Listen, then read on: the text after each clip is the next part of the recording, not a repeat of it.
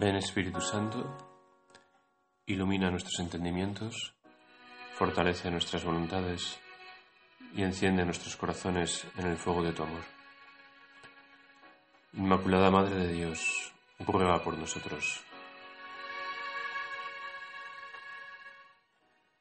Preparamos nuestro tiempo de oración, este tiempo de intimidad con el Señor a través de nuestra oración fiel y constante, abrimos ventanas hacia Dios, ventanas que nos traigan el soplo del Espíritu, que nos llenen con su amor.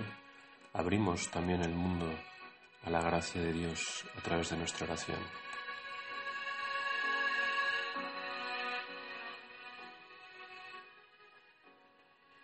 El Evangelio del quinto domingo del tiempo ordinario nos presenta dos aspectos de la vida de Jesús. Por un lado, las multitudes que acuden a Él en busca de curación para todos sus males. Nos dice el Evangelio cómo curó a muchos enfermos de diversos males y expulsó muchos demonios.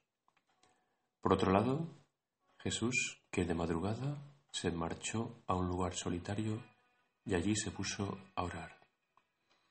Dos aspectos complementarios pero que se necesitan el uno al otro. Esta actividad curando y esa intimidad en la oración.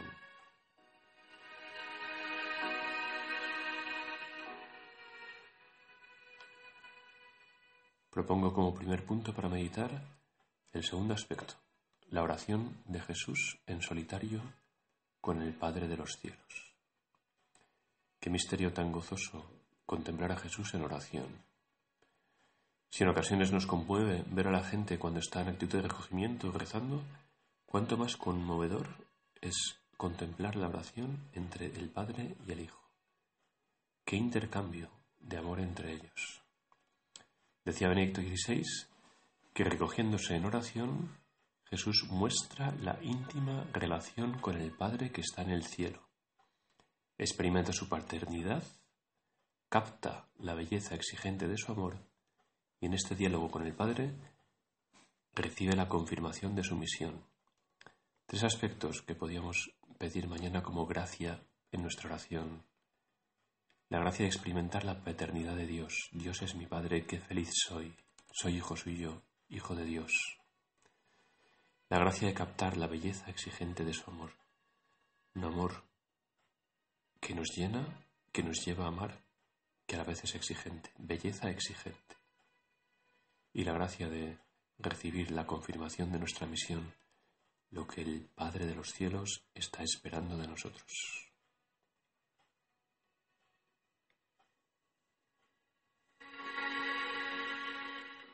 Y en un segundo momento, en cuanto a también referido a la misión, considerar a este Jesús médico, curando enfermedades, llevando consuelo a todos los que se le acercan.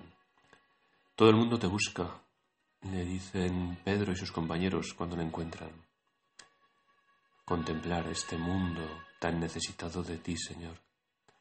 Tanto sufrimiento, tanta necesidad de encontrar sentido a la vida, tantas preguntas.